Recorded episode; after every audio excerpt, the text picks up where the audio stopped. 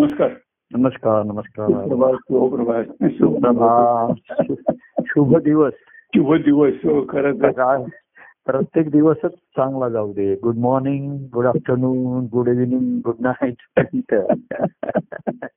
दिवसभर असा व्यावा संध्याकाळी रात्री झोपी जाताना असं आपण एक शांत आजचा दिवस शांत असा कृतार्थ आनंदाने आता आपण ईश्वराला समर्पित होतो या भावाने झोपी जावं. बरोबर आहे. खरं की दिवसभर आपला ईश्वरी कृपेने जाग आली जाग आली आणि त्याचं महात्म्याच्या जाणीवेने आपण संपूर्ण दिवस जगलो त्याच्याविषयीचा ध्यास म्हणा तो कायम राहायला. तेव्हा आजचा दिवस कृतकृत्य झाला अशा भावाने जर झोप आली तर ती शांत झोप असते. जे घडते तुझ्यामुळे घडते असं म्हटलं की हो. आणि जे घडलं त्याचा दिवसभर आपलं मनाची स्थिती ह्याच्या म्हणून व्यवस्थित आपण आहोत आजचा दिवस राहिलो. शरीराने आलोच आणि मनाने असलो हे महत्वाचं झालं नाही. शरीराची काळजी आपण घेतो काय हो. बाकीचे आपलं जेवण खाण म्हणा झोप हे सर्व चाललंय. काही औषध पाणी असेल ते चाललंय पण सर्वांमध्ये मन शांत राहिलं दिवसभर. मनाची शांती समाधान आणि त्याच शांती समाधानाने रात्री आपण निद्रेच्या अधीन होतोय. निद्रेच्या अधीन होतोय. निद्राधीन असं म्हटलंय ना त्याला नाही का. खरं. आणि निद्रेच्या अधीन म्हणजे तेव्हा खरं ना आपण आपल्या स्वाधीन खरं. निद्रेच्या अधीन म्हणण्यापेक्षा निद्रा ज्यांच्या अधीन असते आपल्या की झोपायचं त्याच्यापेक्षा आपण आपल्या स्वाधीन होतो. आपण तेव्हा खरे आपले आपण असतो. बरोबर. खरे. नेहमी झोप लागण्याच्या आई आणि सकाळी उठल्यानंतरचे जे काही क्षण असतात जाग आल्यानंतर ते फार महत्वाचे असतात. हे अजून आपण व्यावहारिक जीवनाशी जगाशी अजून आपण तिथे आलेलो नाही संपर्कामध्ये. बरोबर. आपण आपली जाग आली आहे छान प्रसन्न वाटतंय. आपल्या आपल्या आपलंच अस्तित्व आपल्याला छान वाटतंय. बरोबर. आणि म्हणतो म्हणजे ईश्वराची दया म्हणून की दया आणि ईश्वराची दया आहे आणि इथे सगुण सद्गुरूंची कृपा. ईश्वराची दया आपण जिवंत आहोत हे आहोत असं आता ईश्वराची दया वगैरे पूर्वीपासून आपल्याकडे ईश्वराची सत्ता ईश्वराची दया असं सर्व साकार होते सद्गुरूंच्या रूपाने नाही का. ईश्वर तत्व आहे पण ती साकार झाली. आपण हे म्हणतो ईश्वर कृतज्ञ भावाने की ईश्वराची दया आहे ईश्वराची कृपा आहे पण त्याच्यामध्ये तो सगुण रूपाने भेटला आपल्याला गुरु रूपाने आणि त्याने आपल्याला देवाची भेट करून दिली हे त्यांचं. आणि म्हणून मग त्या ध्यासामध्ये देव भेटीच्या त्याच्या प्रेमाच्या ध्यासामध्ये किंवा त्या त्या शांती शांत ह्याच्यामध्ये आपण म्हणतो जीवनामध्ये काय दिवसभर आपली शांती धरली नाही. बरोबर. आणि मग रात्री आपण शांत समाधान म्हणजे आजचा दिवस हा आपल्याला शांत तृप्त वाटतो. जसं रात्री जेवण झाल्यावर तृप्त वाटतो छान वाटतं बरं वाटतं तसंच दिवसभर आज जी काही आपल्याकडनं आवश्यक कर्म केली घडली म्हणा किंवा किंवा ईश्वराची सेवा म्हणून या भावाने घडली तर ती दिवसभर म्हणजे असं नाही झोपताना काहीतरी ताण आले त्रागा झाले दिवसभर असं नाही किंवा फार काहीतरी मनावरती ओझ घेऊन झोपायचंय उद्या सकाळची विवंचना काळजी असं काही न घालता खरं आपण निद्राच्या अधीन होतो म्हणजे खरं त्या ईश्वराच्या कुशीत त्याच्या कुशीतच झोपतो. लहान मूल लहान मूल बघा दिवसभर खेळत असेल रडत असेल चिरत असेल काही होत असेल पण तसं ते आईच्या कुशीमध्ये स्वतःला स्वाधीन केलं तिने आईने घेतलं आणि आई पण प्रेमाने तेवढ्याच जवळ घेतली तर मग त्या लहान मूल सर्व त्याचं दिवसभरचं दुःख धडपड काय असेल त्याचं कष्ट सर्व विसरून जातो. तसं तशीच जेव्हा मनाची ही वृत्ती होते की आपल्यामध्ये सर्वामध्ये मनाचा सहभाग असतो ना. मन हे त्याच्या मागचं प्रेरणादायी असतं आपल्या कृतीला वागण्याला बोलण्याला प्रेरणा मनाला आहे. आणि मनाला प्रेरणा जर खाली चित्ताकडनं ह्याच्याकडनं जर मिळत असेल. एरवी प्रत्येक गोष्ट मनाच्या प्रेरणेनेच घडते व्यवहारामध्ये, बरोबर आहे. पण मनाला मन स्वयंप्रेरित असतो, स्वयं घोषित म्हणतात तसं, स्वतःच मनाने ते असं करत असतं. पण जेव्हा मनाला आता या शुद्ध प्रेमाची मन शुद्ध झालं आणि बरोबर आहे हो जी आत्म्याचं स्फुरण आहे तिथपासून मनाला प्रेरणा प्रत्यक्ष मिळायला लागली, बरोबर आहे, की म्हणजे मनाचे गुणधर्म बदलतात. म्हणजे अनेक कृत्य त्याच्याकडनं मनाकडनं दिवसाची आवश्यक व्यवधानं घडतील, पण चंचल मन मनाचं चंचलत्व नाही राहत. अनेक कृती करूनही मन स्थिर असतं आणि शांत असतं. ही त्याची महत्वाची लक्षणं आहे, बरोबर आहे. किती अनेक गोष्टी आपल्या कृती वेगवेगळ्या कराव्या लागतात आपल्यासाठी म्हणा, कुटुंबासाठी म्हणा. काही अचानक उद्भवतात, काही गोष्टी अशा होऊ शकतात. पण मनाची शांती, मन शांत असतं आणि स्थिर असतं. स्थिर असलं की शांत असतं. म्हणजे शांती ही अवस्था आहे, पण दिवसभर मन श्रांत होत नाही, शांत शांत होत नाही, बरोबर आहे. जमल्यासारखं थकल्यासारखं, जरुरीपेक्षा जास्त ताण शरीरावर आला किंवा मनालाही फार विचार करावा लागला, फार व्यवधान आले की मनाला ताणच होतो त्याला, बरोबर आहे. श्रांत होतो आणि मग त्याला विश्रांतीची जरुरी लागते, बरोबर आहे. पण ज्याचं मन शांतच होत नाही, आता शांतच असतं त्याचं. म्हणजे आवश्यक कर्म सुद्धा पटकन करून ते मोकळं असतं, ताण होण्यापुरतं ताणलं जात नाही. कसं आहे, तुम्ही कुठली गोष्ट जास्त ताणली की ताण येणारच आहे, बरोबर आहे हो. आणि हेच त्या मनाला आता एक कळायला लागलं म्हणा. हा छंद देवाच्या प्रेमाचा किंवा गुणगायनाची गोडी जेव्हा लागते तेव्हा ती मनाची वृत्ती असं कळते की संसारामध्ये कुठली गोष्ट जास्त ताणण्यात काही अर्थ नाहीये, बरोबर काय. आणि तुम्ही नाही ताणलं तर मनाचा ताण आपसूक कमी होतो, हो कमी होणारच आहे, बरोबर आहे. तुम्ही ताणता, मग दुसराही ताणतो, मग एकावर एक वरताण, कोणाचा शब्द खरा कोणाचं चांगलं, आणि मग काय एकमेकावरती कुरघोडी करण्याची, कुरघोडी करणे, बरोबर आहे खरं आहे. तर जो घोडी घोड्यावरनच उतरला खाली तर कुरघोडीचा प्रश्न झाला, बरोबर आहे. प्रत्येकाचं आपण एखाद्याला म्हणतो आला घोड्यावर बसूनच आला, जसा काही आला तो जरा अरे शांतपणे बोल. एखादा घाई गडबड करायला लागे पण असंच म्हणतो ना, काय अगदी घोड्यावर बसून आल्यासारखा करतोय.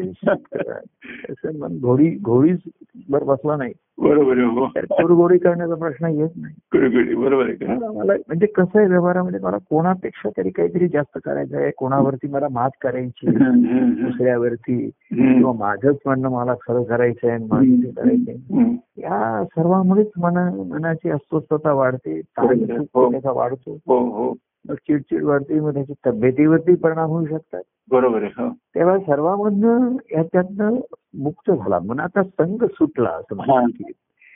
बाह्य संगती सुटणं ही आता परिस्थिती आपल्याला त्याच संगतीत राहावं लागणार आहे, बरोबर आहे हो. आणि सत्संगती सुद्धा सारखी बाह्यांगाची आता मिळेल न मिळेल हे काही, आणि मिळाले तर चोवीस तास नाहीच मिळू शकत आहे, बरोबर आहे हो. बरं, तुमचं ग्रंथ वाचन म्हणा, हे करा, बाह्य कृतीला मर्यादा येतात. कारण व्यवहारातही घरातही तुम्हाला इतर कृती काही करायचं लागू करायचं. त्या संगतीमध्ये जो मनासंग सर्व निसंग सर्व संघास तोडी असं झालं.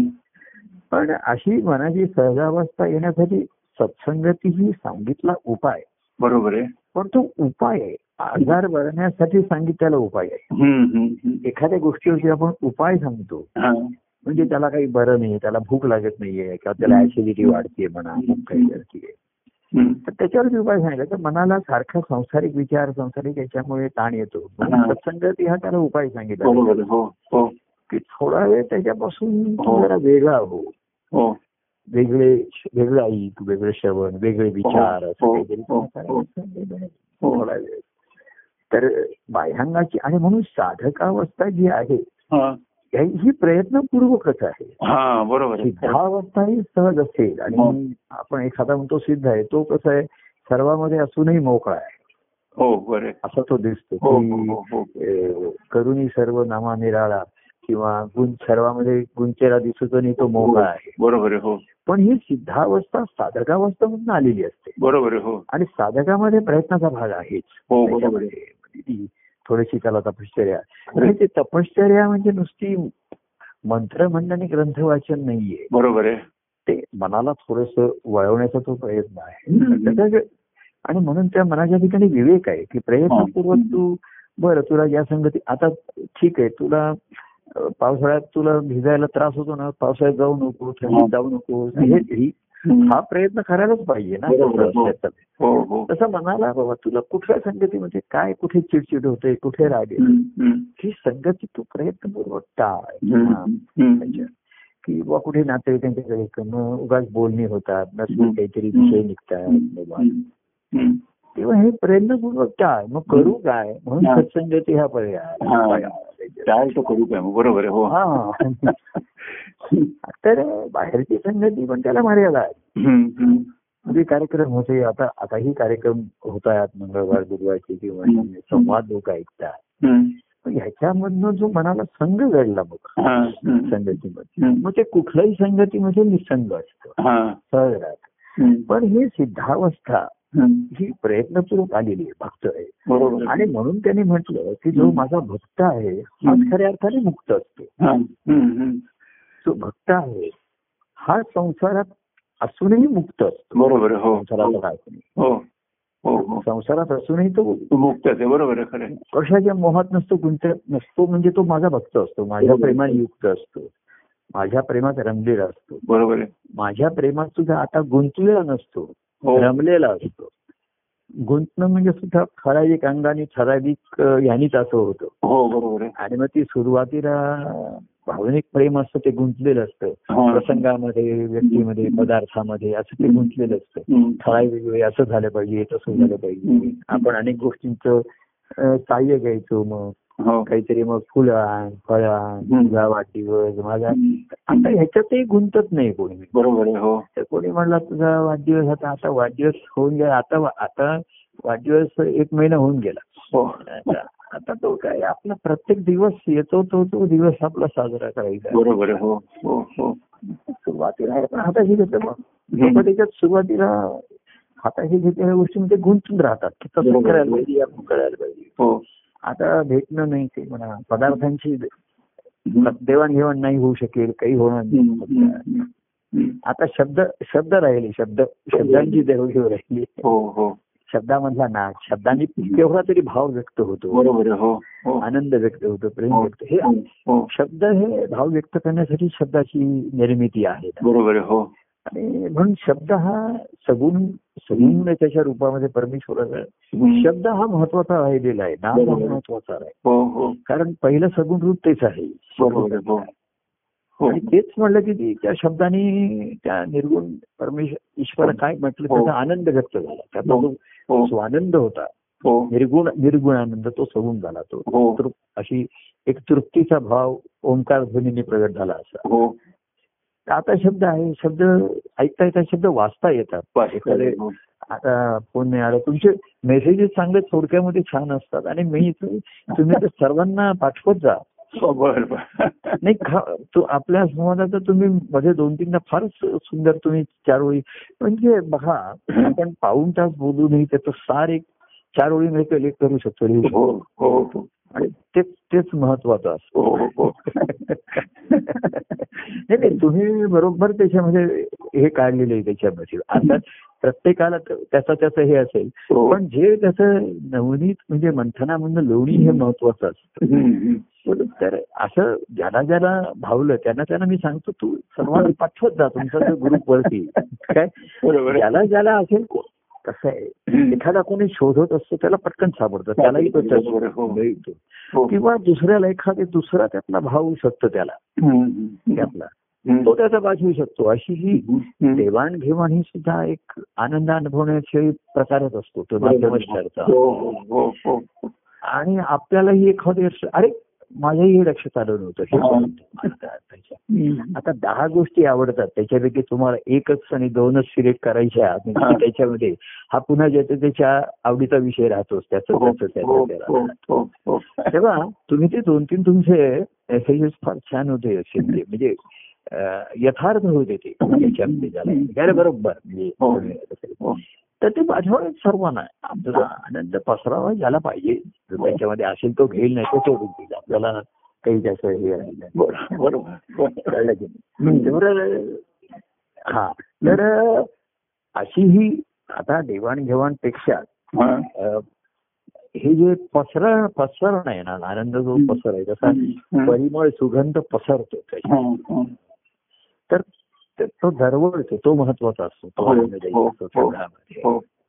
तर मी सुद्धा जेव्हा ते म्हणजे तुमचं वाचलं असतो किंवा आणखीन पण काही लोक हे संवाद श्रवण केल्याचा आनंद दोन चार ओळीमध्ये व्यक्त करतात मला पण त्याचा एवढा आनंद होतो त्या संवाद म्हणून आपला संवाद मी सुद्धा अजून ऐकतो त्याच्यामध्ये. पण माझा आनंद खरंच आहे देवाला त्याचा आनंद अनुभवण्यासाठी भक्त हवा आहे त्याला भक्ताची जरुरी का होती त्याला की कोणीतरी आधी विभक्त दिसावा आणि तो माझा भक्त व्हावा त्याही म्हणताय की भक्ताच्या रूपाने तो स्वतःलाच पाहतो बरोबर हो तेच देवाला स्वतःला पाहायचंय स्वतःला ऐकायचंय म्हणून त्याला भक्ताची जसं आरसा आरशाची जरूर लागली मला मी कसा दिसत तर हा योग असा आहे त्याचे ज्ञानेश्वरांनी म्हणजे कुमुदिनी जाणे काय परिमळ ज्ञानेश्वरांची कोवी आहे कुमुदिनी जी फूल आहे तिला त्या परिमळाचं तिला काहीच माहिती नाहीये तिच्या ठिकाणी काय परिमळ आहे तर तो भ्रमरभुंगा येतो त्याच्यामध्ये किंवा फुलांमधला मधु मध येतो मधु सेवन करणारा तो मिलिंद असं त्याला म्हटले तर त्या फुलाला त्या मधाचं हे काही माहिती नसतं किंवा कुमुदिनी जाणे काय परिमळ बरोबर असं ज्ञानेश्वरांनी म्हटलं की तो परिमळ जो सुवास आहे त्याचा आनंद कुमुदिनीला माहिती नाही बरोबर तो भ्रमर घेतो आणि त्या भ्रमराच्या निमित्ताने सर्वकडे पसरतो भ्रमराला लागतो आणि भ्रमर फिरतो त्याचं भ्रमण भ्रमणच आहे ना मोबाईल म्हणजे त्याला भ्रमणध्वनी म्हटलंय बरोबर भ्रमणध्वनी असं म्हटलं भ्रमणध्वनी तर तो सर्वकडे पसरतो तो मला सुद्धा त्याचा आनंद होतो. म्हणजे तुम्ही ते दोन चार वाक्यात जे काहीतरी लिहिलं होतं किंवा ते एवढं मला म्हणजे एखाद्या जसं लहान गोळी खावी चॉकलेट खावं असं बरं वाटतं बरोबर म्हणजे ही जरी साखर आपण झाली तरी एक चमचा साखर खाल्ली तर ती गोड वाटते छान बरोबर. तसाच तो हा हीच भक्तीचं महात्म्य हेच आहे भक्तीचं महत्व आहे त्याच्यामध्ये निरंकारित असतं आणि म्हणून ते सर्व आनंद अनुभवू शकतं घेऊ शकतं बरोबर. नाहीतर ते स्वतः मला काय समजलं मी सेवन केलं एवढं आणि भ्रमण काय मिलिंद एकच नाही अनेक असतात बरोबर ते ते त्या फुलांमध्ये येतात आणि नाही का हा तर तसं हे एक एक भक्त ते तसेच असतात माझ्या ठिकाणचा तो मध सेवन करतात आणि तो त्याचं त्यांच्या तुमच्या भ्रमण मंडळ काय भ्रमण मंडळ मार्केटमध्ये आणि ते पुन्हा माझ्याबरोबर आमचं येतं म्हणजे ते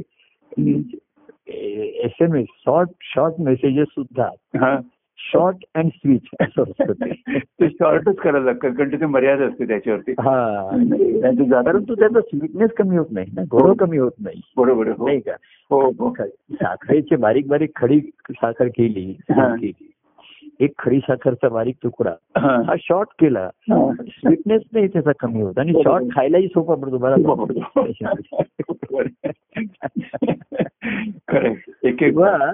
नाही म्हणजे हे एक तो मनाला छंद आणि रूप नादच लागतो म्हणजे आपण सुद्धा बरोबर खवय्ये लोक असतात गोड हे गोड खाण्याच्या नवीन नवीन परीने नवीन नवीन रेसिपी शोधून काढतात म्हणजे तो पदार्थ त्याच प्रकारे खावा असं नाहीये त्याच्यात वेगवेगळे व्हेरिएशन्स करावे बदल करावे वेगवेगळे ऍडिशन्स त्याच्यामध्ये कराव्यात हे घाला त्याच्यात ते घाला हे जसं खवय्ये लोकांचं असतं दुसरे गवय्ये असतात ते सुद्धा एक स्टिरियोटाइप गातात असं नाही त्याच्यामध्ये नवीन नवीन चिजा नवीन नवीन घराणी एकमेकाचं ऐकतात ह्याचं ऐक याचं ऐक असं त्याच्यामध्ये त्यांचं एकमेकातली ज्याला एक्सचेंज म्हणतात देवाणघेवाण फार मोठी असते आणि हेच भक्ती संप्रदायाचं महत्व जे आपण आलोय बरोबर. ते पंढरला जमून वेगवेगळ्या पंथा वेगवेगळ्या ठिकाणून येणारे भक्त हे एकमेकांमध्ये नुसते मिसळत नसून ते एकरूप होऊन जातात. एकरूप होऊन जातात बरोबर आहे खरं. आणि प्रत्येक जण त्याच्या त्याच्या पांडुरंगा पांडुरंग एकच आहे सर्व तत्वता.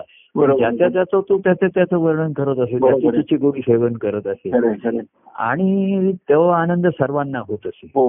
तो सर्वांना मिळून होणारा तो परमानंद.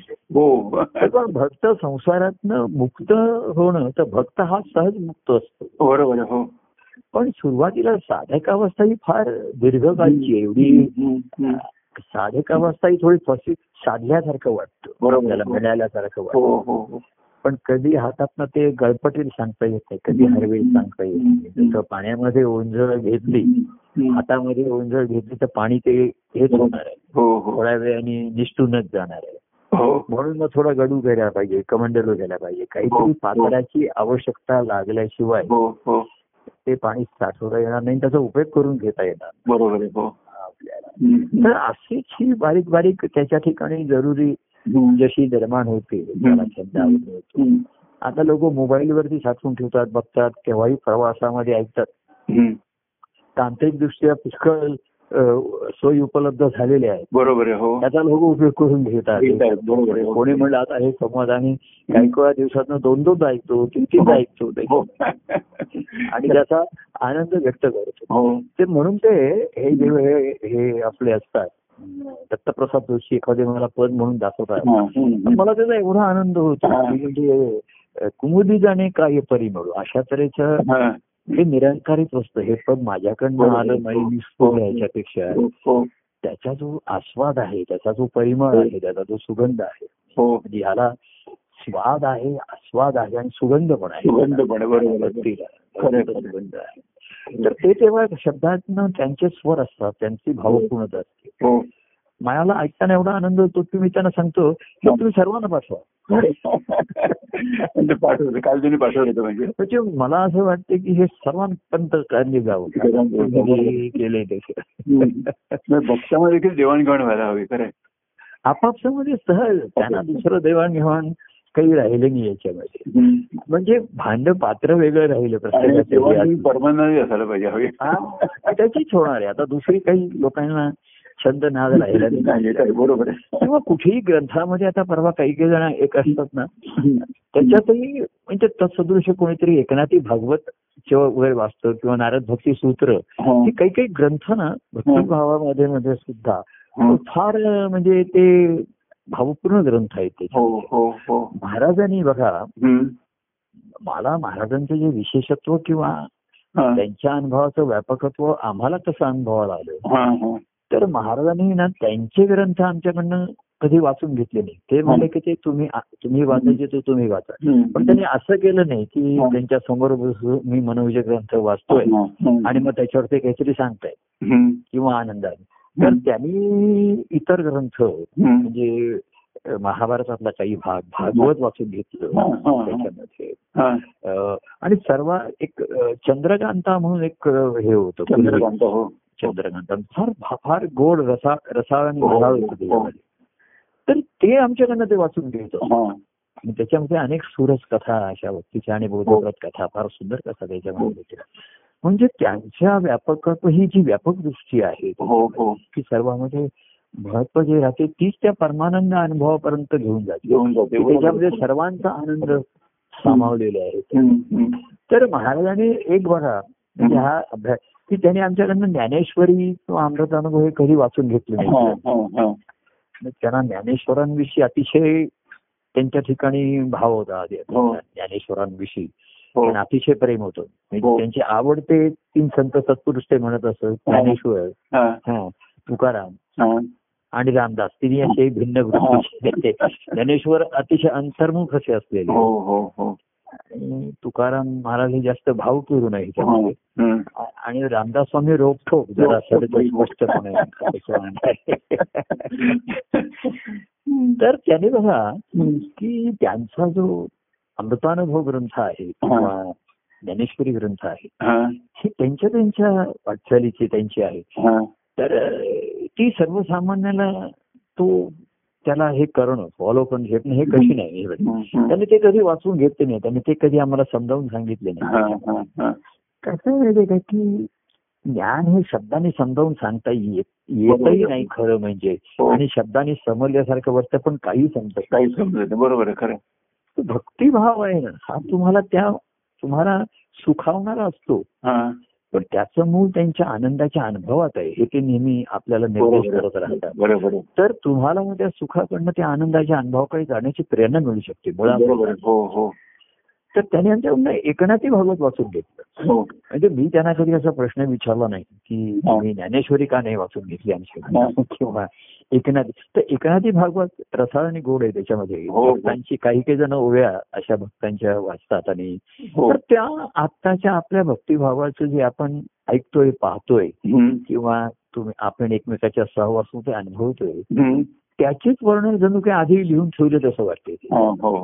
म्हणजे ते ज्याला युनिव्हर्सल ट्रूथ म्हणतात भक्ती मार्गातलं एकमेव सत्य आहे भक्ती मार्गाचं, ती त्यातली रसाळता त्यातली रसपूर्णता त्यातला गोडवा आणि त्याच्यात मधलं सबळता. म्हणजे ते केवळ भावनेचे आविष्कार नाहीयेत त्याच्यामध्ये, ते निर्मळता आहे त्याच्यामध्ये, प्रेमळता आहे आणि सबळता आहे, पूर्ण आहे. म्हणजे ते तुमचं बळ वाढवणार आहे, बळ भावबळ वाढवणार आहे. बरोबर. नुसतेच भावनेच्या भरात असलेली तर अशा त्याने भक्तांची लक्षणं म्हणा याच्यामध्ये मिळत. कारण नारद भक्ती सूत्रामध्ये सुद्धा जे जे आहेत ते महाराजांनी सुद्धा आमच्या एकनाथी भागवत घेतलं.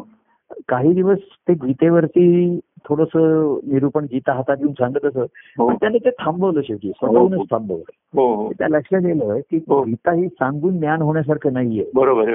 कोणाला होणार नाही. आणि सर्वात भीती होती की काही जर एखाद्याला ज्ञान झाल्यासारखं वाटलं जास्त धोका जायचं होतं. न समजण्यापेक्षा मला काहीतरी समजलं हे जास्त काळजीपूर्ण आहे त्यातही आणि इतरांची दृष्टी. आणि म्हणून त्यांनी ते थांबवलं. ते म्हणले आणि आम्हालाही असंही नाही सांगितलं. मग त्यांनी नारद भक्ती सूत्र घेतलं. तर कसं आहे माहिती का, राहते कारण सर्वांमध्ये गमत अशी भक्ती ही ना व्यक्तिनिष्ठ असते. बरोबर. म्हणजे आणि ज्ञान जे ज्ञान आहे हे व्यक्तीला महत्व देत नाहीत. समजा तुम्हाला एखाद्याला तो इंजिनियर व्हायचा आहे, इंजिनिअरिंग कॉलेजला गेला, आता त्याचे इंजिनिअरिंग तुम्ही विषय आहे त्याचे प्राध्यापक बदलले तर दुसरे प्राध्यापक आहे ज्याला ज्ञान करून घ्यायचं तो त्या प्राध्यापकांशी त्यांच्याकडनं करून घ्यायचं. बरोबर. हो हो नाही कारण ते ज्ञान पाहिजे मला, ते ग्रंथ पाहिजे मला, इंजिनियरचं आहे, डॉक्टर व्हायचं आहे, तसं मला ज्ञान पाहिजे. अनेक तेव्हा म्हणायचे की मी अनेक संत सत्पुरुषांची भेटी घेऊन त्यांच्याकडनं ज्ञान करून घेतलेलं आहे, सर्वांच्याकडनं ज्ञान करून. तर त्यांचं जे ज्ञानेश्वरांचं होतं हे गुरु शिष्य संवादामधनच होणार प्रगट होणार होतं. आणि तसा संवाद तसे संबंध नाही तर ते ज्ञानेश्वरी तुम्हाला कळणार नाही. ज्ञानेश्वरी मुळेच जर कळलं नाही त्याच्यामध्ये तर एकनाथी भागवतामध्ये कसं होतं की त्याच्यामध्ये सगुण प्रेम भक्तीचं आणि भक्तीचं महात्म्य त्याच्यामध्ये आलेलं आहे. तर असं आहे आता महाराजांनी गीता गीतेवरती ते काही दिवस आणि मग ते गीतेवर आणि म्हणायचे मी गीतेवरती बोलतच नाहीये, गीता माझ्या हातात आहे आणि मी माझ्या हृदयातलं सांगतो. आणि ज्ञानेश्वर सुद्धा तेच करत होते, ते काही गीतेवरती भाष्य करतच नव्हते, गीता त्यांनी समोर ठेवली होती. पण त्यांच्या हृदयामध्ये जे सद्गुरूंच्या कृपेने जे त्यांच्या हृदयामध्ये प्रसवत होतं ते सांगत होते, ते प्रगत. बरोबर. गीता ही त्यांच्या खरे त्यांच्या गुरुनी गायलेली गीता ही त्यांच्यासाठी प्रमाणित संवाद इथे गुरु शिष्य संवाद हा त्यांचा होता. तेव्हा त्यांना निवृत्तीनाथांनी सांगितलं की गीतेवरती भाष्य कर, त्याने केलं. गीत त्यांनी सांगितलं असं दुसऱ्या ह्याच्यावर करतो, त्यांनी ते केलं. करायचं एकच करायचं म्हणजे ग्रंथ कुठलं हे माध्यम काय घेतलं त्याला महत्व नव्हतं. बरोबर. त्यांना आत्मज्ञानी व्हायचंय असं नव्हतं. बघा काय झालं ज्ञानेश्वरी म्हणणं त्यांनी ते ज्ञान झालं त्यांना आत्मज्ञान.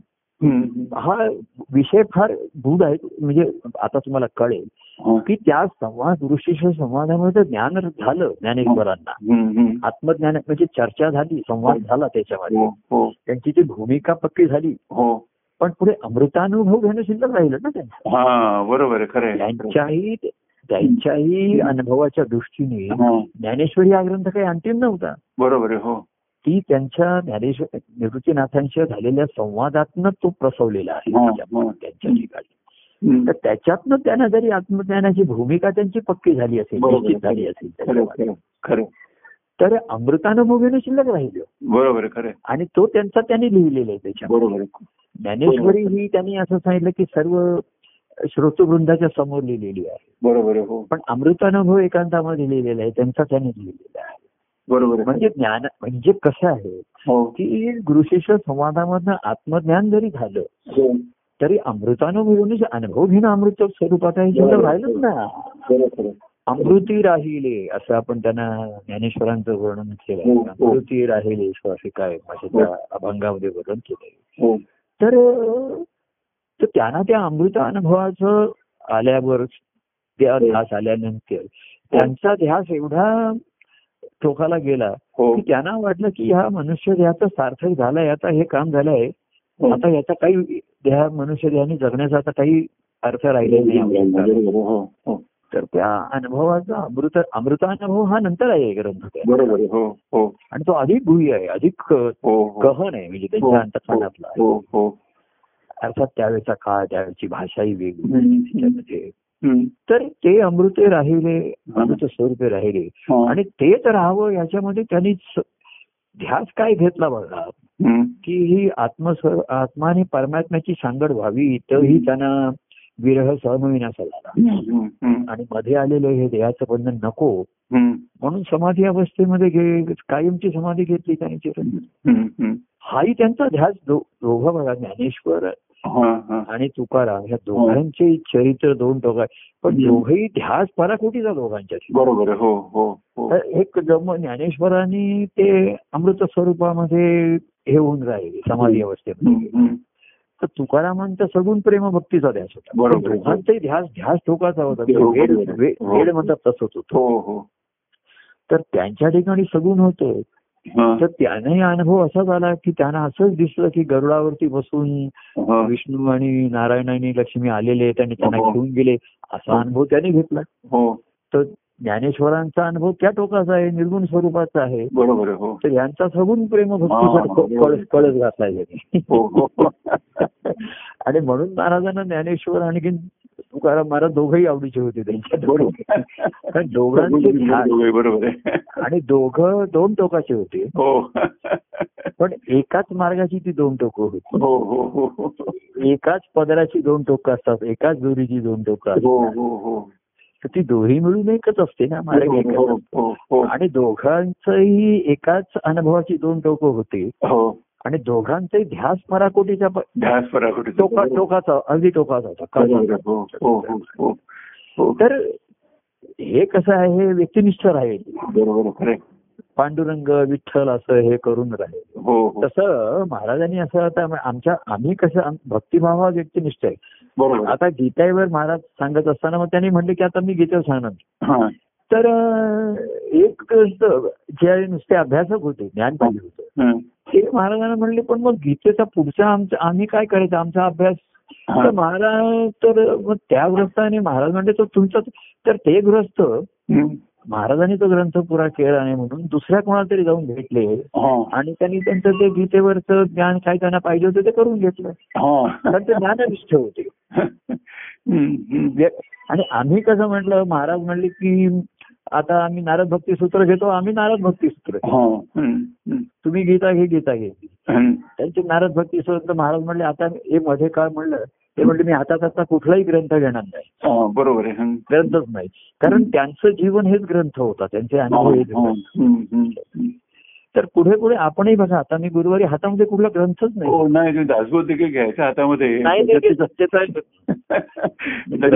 कसं आहे संसारामध्ये सुद्धा जीवाच्या ग्रंथीत असतात म्हणजे गाठी म्हटलेली गाठी म्हटलेली असतात त्या एकदा तुटल्या त्या विरघळल्या सगळ्या काय की गाठी येतात म्हणजे डॉक्टर म्हणतात त्या विरघळल्या पाहिजे औषध केलं पाहिजे नाही तर त्याला काहीतरी थेरपी देऊन त्या या केल्या पाहिजे. तर ह्या गाठी पण ऋणानुबंधाच्या जुळून येईल अशा ज्या गाठी पडल्या गाठपट्टी थका थका त्याचे बरोबर जाणे तुका तुकाराम महाराज झालं तसं गुरु शिष्यांची गाठ पडली त्याच्यामध्ये. तर आमचं काय व्यक्तिगत प्रेम होतं. महाराज म्हणले हा मग हा येतो आणि म्हणून महाराज म्हणले आता ते म्हणायचे महाभारत ते वाचताना हा हा जाऊ दे आता हे पुढचं वाचा हे पुढचं वाचणार पण आम्ही असं नंतर नाही करायचं मधला भाग जो गाळला गेलाय तो वाचायला पाहिजे असं अजिबात वाटायचं नाही. आपला मधला भाग वाचायचा राहून गेलेला आहे असं काही नाही. गृहपाठ नाही होमवर्क नाही काही नाही ते वर्कच नव्हतं ना. वर्क वर्शिप होती त्याला. आपण मागे म्हटलं की वर्क इज नॉट वर्शिप आणि वर्शिप इज नॉट वर्क. बरोबर आहे. तसं भक्ती ही व्यक्तिनिष्ठ असते. आणि त्याने सांगितलं महाराज म्हणले की अरे तू आता म्हणून हा याच्यावर जे सांग तर मी म्हटलं ग्रंथामध्ये काही नाहीये. महाराजांचं जीवन हाच ग्रंथ असताना त्यांच्या ग्रंथात त्यांचे ग्रंथ त्यांच्या अंतःकरणात आले आणि त्यांचं अंतःकरण आता माझ्या समोर प्रत्यक्ष मी त्यांना पाहतोय. बरोबर. त्या अंतःकरणाचा ध्यास मला पाहिजे ते वेळेला मला. तेव्हा भक्ती ही व्यक्तिनिष्ठ म्हणणं येते. बरोबर. आणि त्यांनी ज्ञान होतं ते अनुभवाचं ज्ञान येतं भक्तिभावाचं जे ज्ञान होतं. बरोबर. ज्ञानोत्तर भक्ती श्रेष्ठ आहे पण ती एकनाथ महाराज यांची यांच्याकडनं घडलेली आहे. ती फार अनुभवाच्या आत्मानुभवामधनं त्यांनी जे भक्तीचं वर्णन केलं आहे हे नुसतं रसाळ मधुर आणि गोड आहेच पण गहन गहन पण आहे ते सखोल आहे त्याच्यावर. हे महत्वाचं आहे कारण ते आत्मानुभवानंतरच आलेले आहे. आणि भक्तिभावात्मधनं जे येतं ते म्हणजे आता दोन असं आपण नेहमी आम्ही हे आमच्याकडे बघा डॉक्टरांच्याकडे आमचे फॅमिली डॉक्टर आहेत आणि मग आपण तज्ञ डॉक्टरांच्याकडे जातो. आता आमच्या डॉक्टरांच्याकडे तो आम्हाला सर्दी खोकला असं आपल्याला वाटतं हा आपला तात्पुरत्या रोगांना वगैरे ठीक आहे सर्दी खोकला ताप वगैरे. आता समजा वहिनींचं हार्टचं आलं किंवा याचं आलं तर आम्ही ते तज्ञ डॉक्टरांच्याकडे जातो. किंवा माझा शुगर जेव्हा फार वाढली मी त्याचं औषध घेत होतो पण शुगर वाढायलाच लागली आणि डोळ्याच्या तर ते तज्ञ डॉक्टरकडे जावं लागेल. तर फॅमिली डॉक्टरांचा आहे ना तो थोडासा नाराज नाराज झाल्यासारखा म्हणजे कसं कसा मांडला की तुम्ही सारखेच तज्ञ. माझाही पंचवीस वर्षाचा अनुभव आहे. माझ्याकडे डिग्री नसेल पण पंचवीस वर्षाचा अनुभव आहे. तर मी पण तुम्हाला योग्य हे करू शकतो मग करू शकतो पण तुम्हाला ते तज्ञ डॉक्टरकडे जायचे आहे त्याची जास्त फी दिली की तुम्हाला असं होतं म्हणजे तो थोडासा नाराज झाला. तेव्हा हा एक राहतो की तुमची अनुभव श्रेष्ठ का एक्सपिरियन्स श्रेष्ठ का क्वालिफिकेशन श्रेष्ठ. बरोबर. पूर्वी बघा इंजिनियर वगैरे लोक सांगायचे ते जेव्हा कारखान्यात कामाला जायचे तर तिकडचे कामगार असत ते पंचवीस पंचवीस वर्षाचे अनुभवी असत आणि ते त्यांना सारखं सांगत राहा. आमच्याकडे सुद्धा आम्ही ऑफिसमध्ये बघायचो कामगार आमच्या खाली आणि ते आम्हाला उलट म्हणायचे तुमच्याकडे नुसती डिग्री आहे आमच्याकडे डिग्री नाही पण आमच्याकडे अनुभव आहे अनुभव आहे. बरोबर आहे. आम्ही तुम्हाला सांगतो पण ते करणार सर्व पण त्याच्यात ते अडचण आणि अमुक आले तर शेवटी तांत्रिक ज्ञान त्याच्यावरती उपाय काढायला तुमचं तेच उपयोग घालायचं. तुमचं अनुभव जेव्हा कमी पडायला लागतो तेव्हा पुन्हा शास्त्रीय ज्ञानाचा जोड घ्यावी लागते. बरोबर. तसंच भक्तीमध्ये असं झालं त्याच्यामध्ये की त्याने भक्तिभावाने जे ज्ञान झालं ते श्रेष्ठ आहे ज्यांनी आत्मज्ञान झालं आणि मग ते श्रेष्ठ आहे. तर श्रेष्ठापेक्षा त्यांनी म्हटलं ग्रंथ पाहता लक्ष गोडी जेथे तेथे भक्ती म्हणते. तर प्रेमभावात आलेली भक्ती श्रेष्ठ आहे का ज्ञानोत्तर भक्ती श्रेष्ठ. ज्ञानोत्तर भक्ती त्याचं म्हणणार ज्ञानोत्तर भक्ती श्रेष्ठ. बरोबर. श्रेष्ठ आहे पण प्रेमभावात भक्ती ही अनुभवात आली आणि ज्ञान झाल्यानंतर तो अनुभव घ्यायला गेला. आधी ज्ञान झालं की श्री हरीशिवाय केव्हाही कधी कुठे काही नाही असा त्याला निश्चय झाला त्याच्या बुद्धीचा आणि मग ह्या त्याच्या जगामध्ये त्रिगुणात्मक त्रिगुणातीत अनुभव घेतल्यानंतर त्रिगुणात्मक जगामध्ये त्याला सोडून दिला की सद्गुरू शिष्याला त्रिगुणातीत श्रीहरीचा अनुभव आणून देतात आणि मग त्रिगुणात्मक दत्तप्रभूंच्या कार्यामध्ये जगामध्ये त्याला सोडून देतात. आता तू तुला सोडून दिलं आता ह्याच्यामध्ये बघ तू आता काय करते. तो जास्त तिथे हे करतो. आणि सगुण प्रेमाबंध जे आलेले असतात त्याच्यामध्ये कसं असतं, त्यांना सगुणाचा आधार असतो. म्हणजे पाण्या आता म्हणजे पाण्यामध्ये पोहणारे आहेत पण ते भरभर पाण्याची ती जॅकेट घेऊन पोहत असतात, त्याच्यात प्रेमाची हवा भरलेली असते आणि म्हणून ते तरंगत असतात, म्हणून तिला खेळत असताना दिसतात.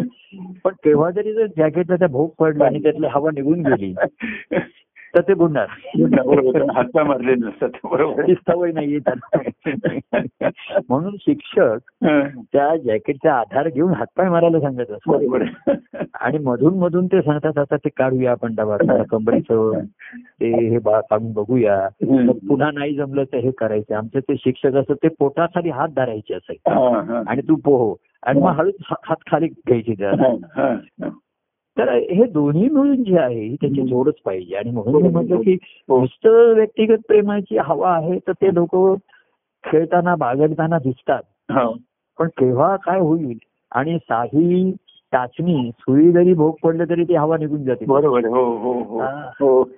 बरं ज्यांना शब्दज्ञान साधन झालं त्यांची हवा डोक्यात गेली, बरोबर तेही चुकीचं झालं की मला ज्ञान झालं, मला सर्व कळलं, मी ग्रंथावरती आता बौद्धिक निरूपण करतो, गीतेवरती व्याख्यानं देतो, गीतेचं इंग्लिशमध्ये भाषण करतो, मागे कोणी ज्ञानेश्वरीचं इंग्लिशमध्ये भाषण केलंय, तर हे ज्ञान त्यांच्या डोक्यात जातं. बरोबर आहे हो, की डोक्यात हवा गेली की अहंकार येतो. बरोबर, बरं प्रेमाची हवा ही फक्त मनामध्ये राहते. हो बरोबर आहे हो.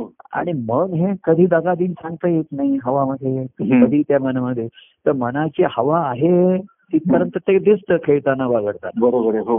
पण कधी त्यातनं हवा फुस करून एकदा हवा निघून गेली त्याच व्यक्तिगत प्रेमाच्या व्यक्ती निस्तेज दिसायला लागतात किंवा संसार भावात पूर्ण बुडलेल्या डुबलेल्या दिसतात. आता काही त्याचं डोकं वरतीच येत नाही. आता सारखी पंप मारून हवा तरी कोण भरत राहणार, बरं जो फुगा जो आहे त्याला भोकच पडलं तर हवा पंप मारून त्याला आता काही पॅचअप बिचअप करून ते काही टिकत नाही असं. बरोबर खरं. तेव्हा खरं शेवटी तुम्ही मुक्तपणे विहार करणं आणि हे करणं हे श्रेष्ठ आहे. पण ज्ञानोत्तर भक्ती आहेत ना ते अनेक प्रकारचे खेळ खेळतात, अनेक प्रकारच्या क्रीडा करू शकतात. म्हणजे तुमच्या सखोल पाण्यामध्ये जाऊनही ते डुबी मारून अनेक रत्न वगैरे वरती काढू शकतात. एवढी त्यांचा त्यांचं ते त्यांच्यावरती एवढी त्यांचं प्रभुत्व असतं. ते नावाचे प्रभू नसतात, तर प्रभुत्व असतं त्यांचं. आणि ते अनेक कार्याच्या मध्ये अनेक आपण क्रीडा आणि खेळ करताना दिसतात आणि पाण्यामध्ये भिजतात पण ते त्याच्यात त्यांना लेप लागत नाही, हे लागत नाही. पण सर्वसाधारण व्यक्ती व्यक्तिगत प्रेमाने आहे, एवढे मोठे खेळ खेळणे क्रीडा करेल आणि एवढे ग्रंथ लिहिल की निरूपण करेल कीर्तन असं नाही करेल, पण ही प्रेमाची हवा जर टिकून राहिली त्यांच्या ठिकाणी तर ते त्यांच्या सुखी संसारामध्ये छानपणे व्यवस्थितपणाने प्रेमाने राहू शकतात. तर असा हा सगळ्यांच्या याच्यामधला हा महत्व मूलभूत तुमच्या लक्षात आला त्याच्यामध्ये. पण ज्ञानोत्तर पुन्हा भक्तीत आली ना. हो बरोबर, कारण ज्ञान हे पुन्हा थेरॉटिकली झालं ना. बरोबर खरं खरं. श्रीहरीशिवाय तेव्हाही कधी कुठे नाही, तर अनेक रूप तुमच्या समोर येतील आणि मग तुमच्या अरे मी मी गमतीने तेव्हा म्हणायचो की कोणीही व्यक्ती माझ्या समोर आली हा श्रीहरीच, हा एवढा चमत्कारिक वागतोय, याचा स्वभाव चमत्कारिक, मी असं मनात म्हणायचो अरे याच्या रूपाने श्रीहरी यायला काय तो श्रीहरी काय वेडा आहे का किंवा याच्या रूपाने आहे. आणि मग माझ्या लक्षात श्रीहरी वेडाच आहे म्हणून तर हा खेळ खेळला. त्या श्रीहरीचं वेळ जाणं लागलं, वेळ लागले तुझे श्रीहरी असं महाराजांनी त्या अभंगाचं वर्णन केलं. तर तो श्रीहरी वेळा असल्यामुळे तेवढा सृष्टीभूती खेळ त्यांनी मांडला नाही, पण इथे वेळ याचा अर्थ ध्यास आहे. बरोबर. तर आत्मज्ञानानंतर जे वेळ आहे ते भक्तीचा ध्यास असतो आणि व्यक्तिगत प्रेमाचं वेळ असतं हे थोडंसं मनात मन चंचल असतं त्याच्यामध्ये, त्याच्यामध्ये सखोलत्व नसतं, ते काहीतरी वेड्यासारखं अमुकच करेल अमुकच धावेल. पण त्या त्यावेळेस त्याचं कौतुक राहतं. लहान मुलं जसं असतं की वेदांनी काहीतरी करतं त्याचं कौतुक राहतं. बरोबर हो. पण मग आपण त्याला सांगतो नाही आता नीट कर, व्यवस्थित कर, तर तो विषय समजून घे, शास्त्र समजून घे. जसं तू ड्रॉइंगची चित्र वगैरे लहान मुलांनी काढली, छान काढली, दाबून काढली, पण आता मग ड्रॉइंग मास्टरकडे जा, त्या क्लास घे जा, शिकून घे त्याचं शास्त्र. आणि मग जे असे कलाकार त्यांच्याकडे बघा की सुरुवातीला काहीतरी गुण गुण दिसले त्यांच्याकडनं, असे प्रकट झाले की, पण त्याला हे नव्हतं, मग ते शिकून घेतलं शास्त्र. शास्त्र गायन म्हणा, कला म्हणा, ड्रॉइंग म्हणा, पण पुढे त्यांच्या आविष्कार उत्स्फूर्तपणे आले परत. बरोबर हो. म्हणजे गायन असो किंवा मग अनेकांची जी पेंटिंग पुढे गाजली ती त्यांना काही त्यांनी कॉलेजमध्ये शिकवल्याप्रमाणे नव्हती. नाही बरोबर हो. पण शिकवल्यामुळे बेस त्यांचा तयार झाला त्यांना, म्हणजे एक लाईन ऑफ थिंकिंग मिळते, विचारकांची दिशा मिळते. खरे खरे. पण उत्स्फूर्तपणे आणि म्हणून ज्ञानोत्तर ज्ञानोत्तर भक्ती म्हणावी तर ज्ञान कधी संपणारच नाही. बरोबर. तर भक्ती ज्ञानाची सांगडच आहे, जशी जशी भक्ती घडते तसं तुमचा अनुभवाने तुम्हाला कळत जातो, तुमचं शब्द ज्ञान हे अनुभवाने सिद्ध होत जातं. आणि ती आणि तेवढ्याही याच्यामध्ये तुम्ही त्या श्रीहरीच्या ह्याच्यामध्ये जितकंच होता त्याच्यापासून दूर झाला नाही आपल्या ईश्वरापासून. बरोबर. तो भक्त असतो. बरोबर. तेव्हा व्यक्तिगत प्रेमाचं कौतुक राहतं, जे सुखावणारं असतं त्या व्यक्तीला, आम्हालाही. पण त्या सुखामध्ये कधी पुन्हा ती हवा केव्हा निघून जाईल सांगता येईल, सांगता येत नाही. बरोबर आहे. बरं एखादं साधन आम्ही करायचं ना पूर्वी, अहो छान बोलायचे, छान कथन करायचे, छान अहवाल लिहायचे, काहीतरी छान काव्य करायचे, आपण त्यांनी आख्यानाची आख्यानं केली. हो. पण हवा डोक्यात गेली, हवा डोक्यात गेली. बरोबर. डोक्यात गेली की मला गुरु बनायचं आहे. बरोबर आहे. आणि म्हणून नक्की शिष्य करून त्यांचा व्यवसाय त्यांनी सुरू केला. गुरु हा व्यवसाय झालेला आहे, कोणीही होऊ शकतं, त्याच्यासाठी काही गुणवत्ता क्वालिफिकेशन असण्याची आवश्यकता नाही. बरोबर आहे. हो. तेव्हा गुरु गुरुनी ज्ञान दिल्यानंतर गुरु भक्ती करायची आहे, ही राहून जाते सगळं. तर ज्ञानेश्वरांनी म्हणजे आत्मज्ञान त्यांच्या संवादामधून गीतेच्या रूपाने त्यांचा त्यांचा संवाद त्यांच्या ठिकाणी झाला. शेवटी अमृतानुभव घेतला. बरोबर हो. तोच अमृतानुभव एकनाथाने घेतला आणि त्या अमृताची त्यांनी अनेक रसपूर्ण फळ, त्यांनी किती काव्याचे प्रकार केलेच बघा त्यांची. हो ना. हो. भारुड काय, लावण्या काय, गवळणी काय, अभंग काय. बरोबर. एकनाथी भागवतासारखा ग्रंथ काय, रसा ग्रंथ त्यांनी. तेव्हा ही ही जी दोन्हीची जी म्हणतात दोन मार्ग असे वाटतात, पण ते प्रेमाने असो, ज्ञान असो, भक्ती ही समयवरती येते. समयवरती येतात ते महत्व. हो हो. तुमचा राग वेगळा असेल, तालही वेगळा असेल, पण त्या तालामध्ये सम असतेच ना. बरोबर हो. एक नंबर ही समयवरती एक असणं, एकी एकटी समय शेवटी. बरोबर हो. एकाचे अनेक आणि अनेकातनं तुम्ही एकावर येतात ती समयवरती. बरोबर हो. मग तुम्ही एकाचे दोन करा, चार करा, दहा करा, हा तुमचा खेळ आहे. पण दहा करून पुन्हा एकावरती समयवरती आलं पाहिजे. बरोबर हो. काही ताल चार मात्रांचे आहेत, तुम्हाला माहिती असेल म्हणून सांगतो, काही आठ मात्रांचे, काही दहा मात्रांचे, हा काही सोळा मात्रांचे ताल आहे, म्हणजे सोळा त्याचे बीट्स आहेत. ठीक आहे. चार मात्रानंतर तो समयवर येतो, तो आठ मात्रानंतर येतो, कोणी सहा मात्रानंतर येतो, कोणी बारा मात्रानंतर, कोणी सोळा मात्रानंतर, पण समयवर येतो. बरोबर. हा ते महत्वाचं आहे. नाहीतर त्याची आपली सोळा मात्रा अजून तो तिथे मग कुठली कोणाची मात्रा चालू शकत नाही. तर किती ताल वाजवला लोक म्हणतात समय, पण समयवर येऊन तो थांबत नाही, थांबत नाही तो, पुन्हा पुन्हा पुन्हा त्याच्या आयुष्यात. बरोबर. पुन्हा त्याची रंगत वाढत जाते. समयावर आल्यामुळे त्याची रंगत अधिक वाढते. बरोबर हो. आणि रंगता रंगता तो त्याचं लक्ष समयकडे. तुम्ही परवा छान केलंय, जसं तो कृष्णाच्या भोवती फेर धरण्याचं तुम्ही लिहिले ना, हा करता करता अंतर्मुख व्हायला हवं. सर्वांचं लक्ष त्या कृष्णाकडे, कृष्णाकडे. आणि कृष्ण काय होता, डोंबेतून तो काय बघत होता, तसं मला सांगितलं देव तुम्ही देवाचं स्मरण करा, तर मी कोणाचं केलं हा प्रश्न आला. बरोबर. ते म्हणजे स्मरण स्मरण करावं लागतं. मी ने डोळे मिटून जे जे स्फुरण माझ्यासमोर चित्र आली ते आली. बरोबर. चलचित्र जसं आपण एखादं बघायला बघतो, काही टीव्हीवरती लावलं, आपल्याला काही माहिती नाही, आपण बंद केलं, बंद केलं समजून. तसं त्यांनी सांगितलं तुम्ही देवाचं स्मरण करा. जी काही चलचित्र मला दिसली, त्यांनी सांगितलं उठा, मी उठलो, डोळे उघडा, उघडले पट्टी बांधतात.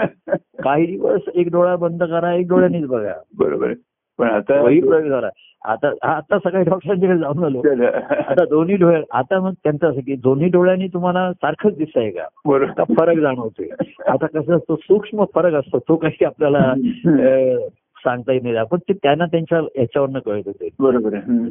की याचा एवढी गुणवत्ता, ह्याची एवढी गुणवत्ता, ते दोन्ही येत आहे त्यांच्या दृष्टीने, म्हणजे तेही हे आहे. पण माझ्या दृष्टीत काही फरक पडला नव्हता. मी एक डोळ्याने बघत होतो. दृष्टी जी होती माझी, मला काय करायचंय, कशासाठी करायचंय आणि मग कसं करायचं हे उत्स्फूर्तपणे मी करत होतो. बरोबर. जसं ते मी म्हटलं की मग मला करायचंय, मग मग तो एकटाच जाऊन मी ते माझी ब्लड टेस्ट वगैरे करून आलो. मला ते एकाच डोळ्याने दिसत होते. पण काही तर नियम धरताना, लक्ष गाठताना एक एक डोळा मिटायलाच पाहिजे. पण लक्ष गाठ, समजा ते फळ आपण काही गोष्ट प्राप्त करायची लक्ष गाठण्यासाठी, तर आपल्याला तो दे. पण प्राप्त झालेली गोष्ट खाण्यासाठी दोन्ही डोळे उघडायला पाहिजे. बरोबर आहे. हो.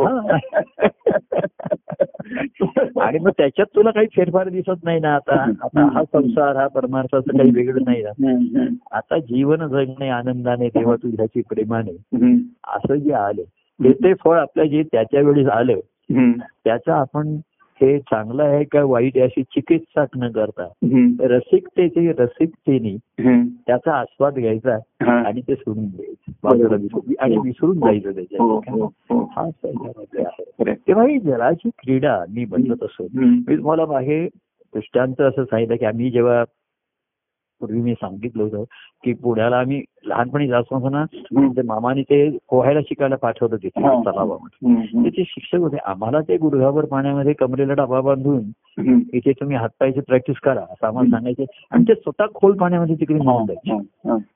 हा माझा दृष्टांत माझ्या जीवनात घडलेला प्रसंग, त्यावेळेची माझी वृत्ती, त्याच्यामध्ये हेच मला पुढे अवधू स्वामींच्या सहवासात उपयोगाला आले ही वृत्ती सभा. तर मला वाटायचं आम्हाला हात पाय मारायला सांगतात मी, हे कुठे निघून जाते ते म्हणजे सखोल. एकदा मी त्यांना म्हटलं तुम्ही सखोल पाण्यामध्ये जाताय तर मला पण ज्ञान आहे तुमच्याकडे. तर ते म्हणले की तुला कुठे पोहता येते असं.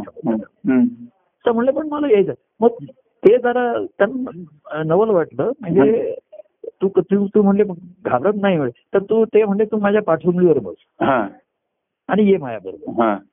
तर मी त्यांच्या पाठीवर हात धरून असा बसलो विळखा घेऊन. आणि ते खोल पाण्यामध्ये गेलतोय. खोल पाण्यात गेले मला म्हणले आता बुड्या मारू का इकडे तुला. म्हटलं मारा, तू नाही ना घाबरत नाही ना. अजिबात नाही म्हटलं, मी तुम्हाला धरलेलं आहे, तुम्हाला काय क्रीडा करायची ती करा आता. तर पण मी आल्यानंतर मला अजून पोहता येत नाहीये. मी भावनेच्या भरामध्ये तिथे पुन्हा एकटा खोल पाण्यात जाऊन क्रीडा नाही करू शकत. बरोबर. आता जर मी गेलो असतो तिथे बुडाला असतो आणि मग ती कथा सांगायलाही मी शिल्लक राहिलो नव्हतो. स्टोरी स्टोरी सांगायलाही शिल्लक राहिलो नव्हतो, बोलून गेलो. तर अवधूत प्रभूंच्या आरोग्य असंच झालं की आम्हाला सांगायचे की तुम्ही हे मनोजगंत हे करा आणि तू एक खोल पाण्यामध्ये त्यांची क्रीडा चालली. समजा मी येतो तुमच्याबरोबर, तुम्ही मला घ्या तुमच्याबरोबर, ठेवा तुमच्याबरोबर तुमच्यासारखे. पण एक दिवस मला सिद्धावस्था अशी आली पाहिजे, ती अशी किंवा तेही जेव्हा बुडी मारत असत त्यांच्याही नाका तोंडात पाणी जातच असे ना. हो ना. बरोबर. पण ते काही नाही, त्याचा आनंद घेत असत. ते सांगायचे हा, ते आमचे शिक्षक काठावरनं सांगायचे एखादी वस्तू तू टाक खाली आणि मग ते बुडी मारून खालून वरती आणून मला द्यायची. आणि मला असं एक दिवस जमलं पाहिजे. मी लगेच उडी मारणार नाही, पण मी नुसता गुडघाभर पाण्यामध्ये रोज प्रॅक्टिस करून घरी जाऊनही होणार नाही. बरोबर. महिन्यात महिन्यात प्रॅक्टिसच चालली.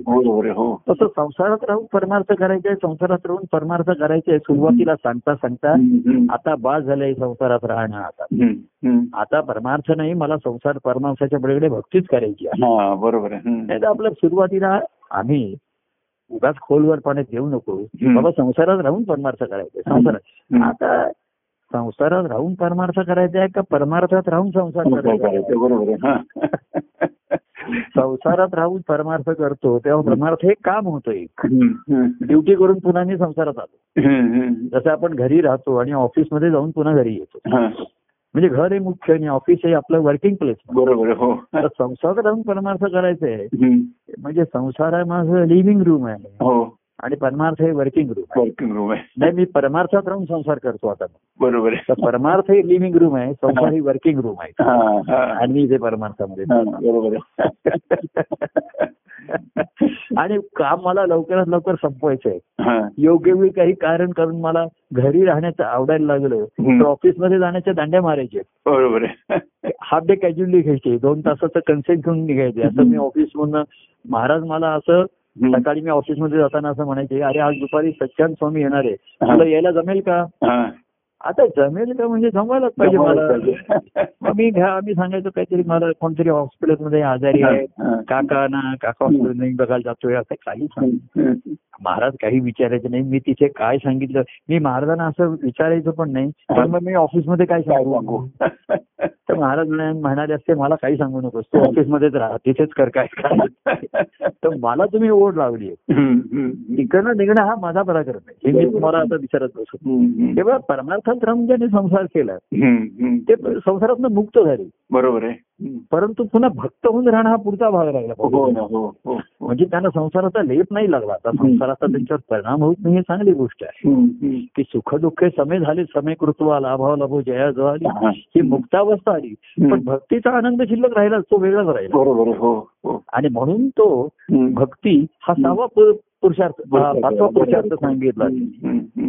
धर्मार्थक हा मोक्षाच्या पलीकडे भक्ती भक्ती सांगितली. बरोबर आहे. हो, धर्मार्थामध्ये मोक्ष हा शेवटचा आरसा आला. बरोबर आहे. हो, धर्मार्थ काम आणि मोक्ष. ज्ञानेश्वर म्हणले भक्ती हा पाचवा पुरुषार्थ. पुरुषार्थ तेव्हा आता मी संसारही करत नाही, परमार्थही करत नाही, आणि आता केवळ भक्तीभावामध्ये भक्तीच श्रीहरीच्या आनंद नित्य आहे, आणि तो श्रीहरी माझ्या ठिकाणी नित्य आहे, आणि तो खेळत होतोय, क्रीडा व्यक्त होतोय, आणि त्याचा होणारा परमानंद प्रगट होतोय. आणि तो परमानंद काय असतो, हा कुमुदिनी जाणे काय परिणाम. परमानंद मी व्यक्ती म्हणून माझा परमानंद मला नाही, मला नाही अनुभवता येते, म्हणून तुमच्याशी बोलतोय मी आता. तर तो परिमळ तुम्हाला येतो, मला येतो, त्याचा मी जातो, आणि त्या नादाचे निनाद पुन्हा मी आज संध्याकाळी, उद्या संध्याकाळी हा संवाद ऐकतोच. नंतर तुमच्या काही दोन ओळी ऐकल्या, आता हा संवाद लोक काही काही आले, तर एवढं चमचाभर चमचाभर तरी मध मध म्हणजे त्याच्या फुलामधला मध हा भ्रमर मिलिंद म्हणतो त्याला, मिलिंद मिलिंद म्हणतो. तसा तो त्यांनी कसं गोप गवळींच्या ठिकाणचा जो प्रेमभाव होता तेवढा त्यांनी सेवन केला कृष्णाने, आणि त्या प्रेमभावाला वरती आणला त्यांनी, संसारभावाच्या वरती आणला खाली बसून. पण राधेच्या ठिकाणचा संसार भाव संपला, तिच्या ठिकाणी संसार भाव संपला. बरोबर. दृष्टी ती वृत्ती संपली, आणि केवळ मध शिल्लक राहिला, गोडच गोड शिल्लक राहिला, ती प्रेम आणि भक्तिभाव. म्हणून तो मिलिंद कृष्ण राधेच्या इथे जास्त रमला, भक्तिभावात रमला. व्यक्तिवाचक म्हणजे भक्तिभावात रमला. बरोबर. हो हा हो, कारण राधा त्या मधाचं सेवन स्वतः करते, ती जाणत नाही असं नाहीये तिच्या.